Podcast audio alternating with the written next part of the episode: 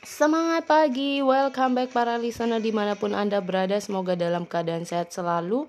Doa yang terbaik untuk Anda semua. Dan hari ini bersyukur ya kita boleh hadir lagi.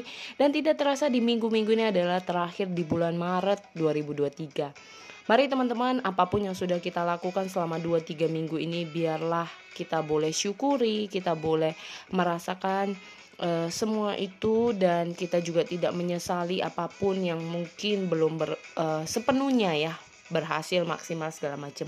Tapi percayalah apa pun yang sudah kita lakukan semuanya pasti seizin yang di atas dan pastinya adalah semua karena berkat yang di atas. Nah, hari ini saya mau bahas adalah topik tentang yaitu bagaimana sih menghadapi keadaan jadi saya akan lebih banyak bahas di minggu ini tentang pengembangan diri ya. Banyak pertanyaan begini gimana ya saya orangnya tipikalnya introvert segala macam yang bingung nih mau bicara apa ya nggak ngerti sayanya mau ngomong apa ya saya juga nggak paham saya mau mulai dari mana saya mau berbicara tentang apa. Nah gimana cara kita bisa bergaul dengan orang dengan tipikal introvert?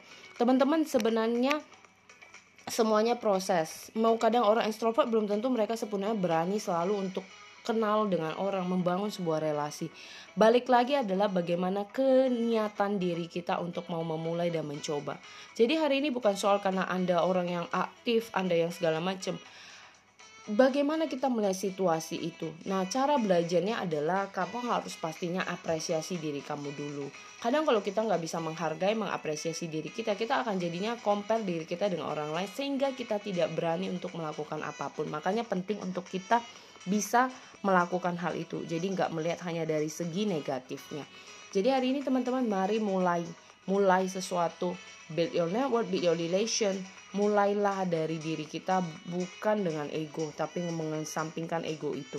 Semoga apa yang dibagikan di episode ini boleh bermanfaat untuk teman-teman dan boleh menginspirasi teman-teman semuanya. Have a nice day.